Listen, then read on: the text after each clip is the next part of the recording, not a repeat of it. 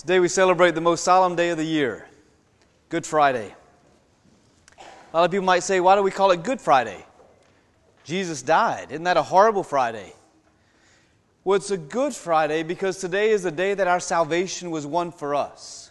Today is the day that Jesus gave his body and his blood on the cross to win our redemption and to destroy death forever.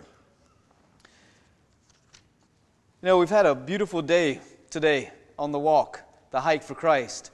And it's an awesome way for us to enter into the beauty of this day because there was bodily sacrifice involved. Your feet hurt, the sun was hot, you could feel it in your body. And it was good because it united us more closely to Jesus because we know that His road to Calvary hurt a whole lot more than what ours did today. You know, in our first reading today, I was very drawn to Isaiah as I was praying. It says, Yet it was our infirmities that he bore, our sufferings that he endured.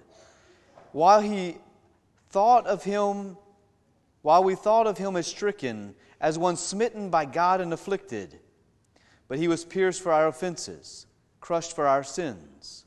Upon him was the chastisement that makes us whole, for by his stripes we were healed. As I read the scripture passage, I realize Jesus read this passage too. This is the Old Testament. Jesus would have understood that this was a prophecy about himself from Isaiah, the great prophet, that Jesus Christ himself would be the one who would be scourged for our offenses. And it says, We had all gone astray like sheep each following his own way. But the Lord laid upon him the guilt of us all. Isn't that true? That's us. We've all gone astray at some point in our life. We've all decided to follow our own way. We've all decided to follow a life of sin or to give in to sin. We've all made those choices at some point in our lives. And it says that although we had all gone astray, Jesus still bore our sins. He still bore our infirmities. He took upon himself the punishment that we deserved. And he died on the cross for us. The Lord laid upon him the guilt of us all. You know, as we look at the cross, Jesus uses the cross as a pulpit to preach the greatest message that he had yet spoken. And every one of those seven phrases that Jesus speaks from the cross is worthy of our meditation. Father, forgive them, for they know not what they do. Woman, behold your son.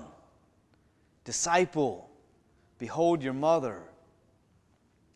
Everything Jesus said is worthy of our meditation. But I want to focus on one phrase that he spoke about because it came up during the hike for Christ today. Somebody asked about it. And so the Lord put it on my heart to be able to speak about it because I think it's something that many times we might get a little confused. And it's this phrase My God, my God, why have you abandoned me?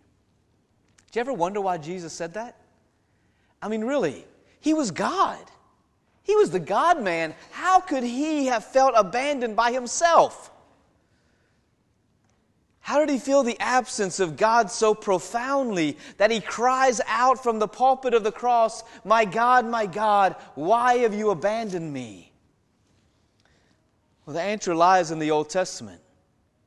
In Psalm chapter 22, you see, something that the Jews understood is that whenever you quoted a psalm, you could quote the first line and you knew that it was the whole psalm that was being understood. Now, this is a psalm that Jesus would pray. So, as I read pieces of it, it's a long psalm, I'm not going to read it all. I want you to understand and to, uh, to picture in your mind Jesus prayed this psalm many times throughout his life. And just imagine as you hear these words, what must have gone through his mind. So, the very first line of Psalm 22 says, My God, my God, why have you abandoned me? Why so far from my call for help, from my cries of anguish? You see, in one sense, Jesus is taking on every person in the whole world, from the beginning of time until the end of time, that has ever felt abandoned by God, that has ever cried out to God in the midst of their sickness, in the midst of their suffering, to say, God, where are you? I don't know where you're at anymore. It feels like you've abandoned me. In the wars that go on, in the poverty of many places of the earth, in the death of children, why have you abandoned me, God? He lays all those burdens upon Himself and places these words upon His lips because they've been our words at times, have they not? We felt God's absence at many times in our life, and so did Israel. And so Jesus quotes the first part of Psalm 22, but the people understand the whole psalm. Verse 7 says, But I'm a worm and no man scorned by everyone, despised by the people. All who see me mock me. They curl their lips and jeer. They shake their heads at me. Should call to mind the scourging of Jesus, the mocking of Jesus, as they mocked him as king, putting a crown of thorns upon his head and wrapping him with a cloak of purple and mocking him. They jeered at him, they spit on him, they ripped parts of his beard out of his face. They had no mercy on him.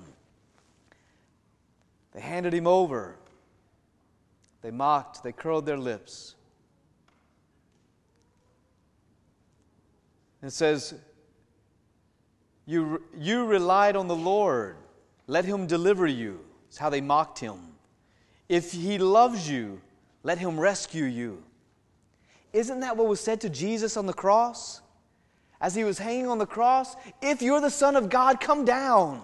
If God loves you, get down from the cross. Save yourself and save us. As Jesus is speaking here in the psalm, he's fulfilling it on the cross, but he knew it ahead of time. This is what was his lot. This was what was going to happen to him. He would be rejected, and although he would still continue to love. And it happened on the cross. Verse 15 says, Like water, my life drains away, my bones grow soft. Just that understanding of death, right? The bones grow soft. It says, My heart has become like wax, it melts away within me. That heart of Jesus he says, My heart has become like wax inside. Wax is moldable. Wax isn't hard, right? It's not hard like a rock. You see, in our hearts, many times, our heart many times isn't like wax. Our heart sometimes can be hard because of our pride, because of our arrogance. Our heart becomes hard and it, it isn't plowable to God. He can't, he can't mold it the way He wants. But Jesus' heart, that most beautiful sacred heart is like wax. It was been molded perfectly, and it's a heart that is pierced by the soldier's lance. A sword can't go through a rock. But Jesus' heart is so infleshed, like wax, that the sword pierces right through it. And from it comes the blood and the water, which cleanses us. The blood, symbolic of the Holy Eucharist and the water symbolic of baptism. From it comes the sacrifice, the sacraments for our salvation. So that beautiful heart that Jesus has is pierced for us. And it continues, it says, as dry as my as my potsherd is my throat. My tongue sticks to my palate. You lay me in the dust of death. You ever been that thirsty? That your tongue cleaves to your palate? I mean, Jesus, after the scourging, wanted something to drink, but he would not drink anything. He carries the cross, wouldn't drink anything. And it's not until he gets to the cross where he cries out again from the pulpit of the cross, I thirst. Really? That's going to be your words, Jesus? I'm thirsty? Give me some Gatorade? The dying words of a man are some of the most important words he will ever speak. And if you've ever been on the bedside next to someone who's dying, you cling on to every word they say to you, don't you? And you remember those words. Jesus said, I thirst, not because he was thirsty, so to speak, but Jesus said, I thirst because I thirst for souls. He thirsted for you and for me. He thirsted for each one of us to turn away from our sins and to embrace Him because it goes without saying that Jesus' love cannot be understood. I can't put Jesus in a little box inside of my brain and say, Lord, I'm going to let you love me like that, but I'm not going to let you love me in all these other ways. I can't sit there and think through Jesus' love for me. It's incomprehensible. He died for us. His heart was pierced for us. He thirsted for me and for you on the cross. When he was on the cross, he was thinking of you and saying, I thirst for you. And I'm not going to stop until I have my thirst quenched. When you give your yes to me, your life to me, your heart to me, fully and without reserve, he doesn't just want a little sip from us, He wants everything. It's the only way His thirst will be quenched is for us to say, with everything we've got, Lord, take my life. Take my life. Take my heart. Make my heart like yours, Jesus. It continues to say in verse 17, So wasted are my hands and my feet that I can count I can count all my bones.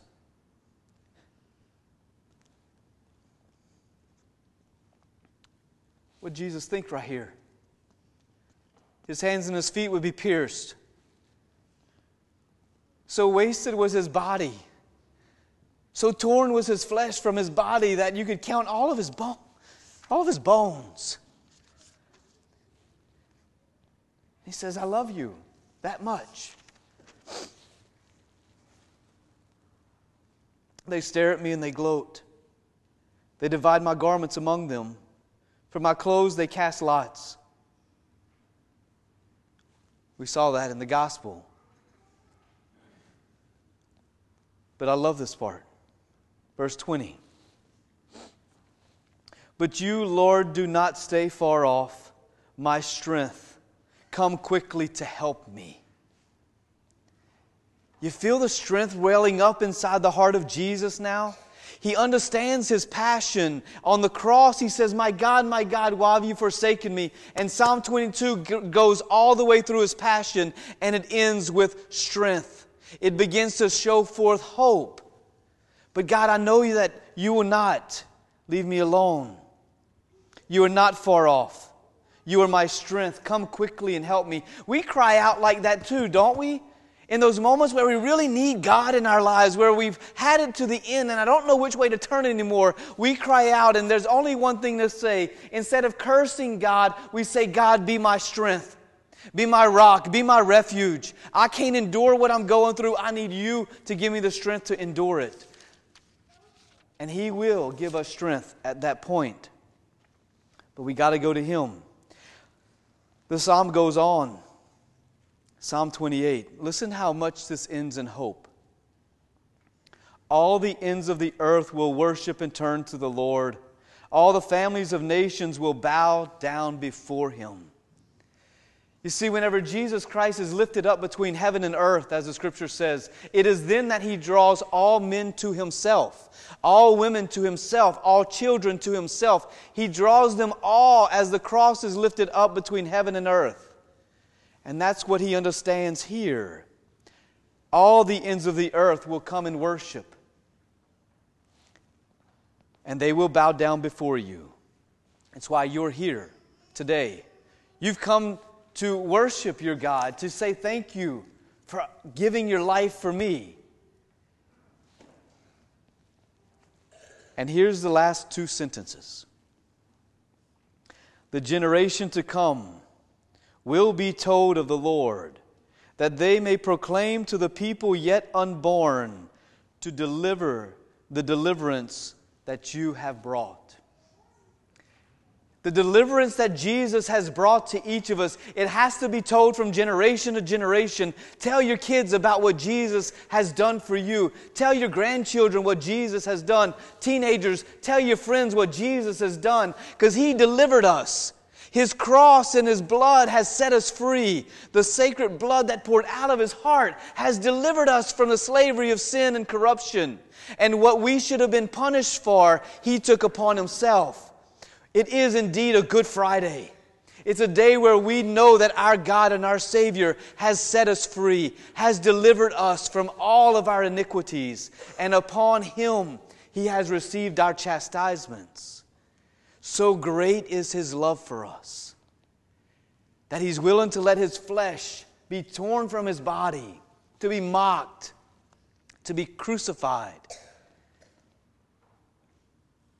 And he does it all because he says, I don't want to ever live without you. Our God loves us so much. He wants us to live forever with him in eternity. He went through all of that just for us. So we now come to continue in the sacred liturgy. It's the only time that we don't have Mass. We will have a communion service. But first, we will enter into some prayers of intercession, and then we will bring in the cross of Jesus. And then we will be able to come and kiss not just a piece of wood, but I seriously, honestly have on that cross that we were processed in with a small splinter of the cross that Jesus died on. So we will come and kiss, literally, the cross that Jesus gave his life for us on.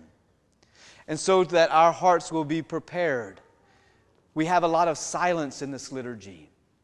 And it's not to get uncomfortable. Like, what are they doing? They forgot what they're doing? No, it's intentional.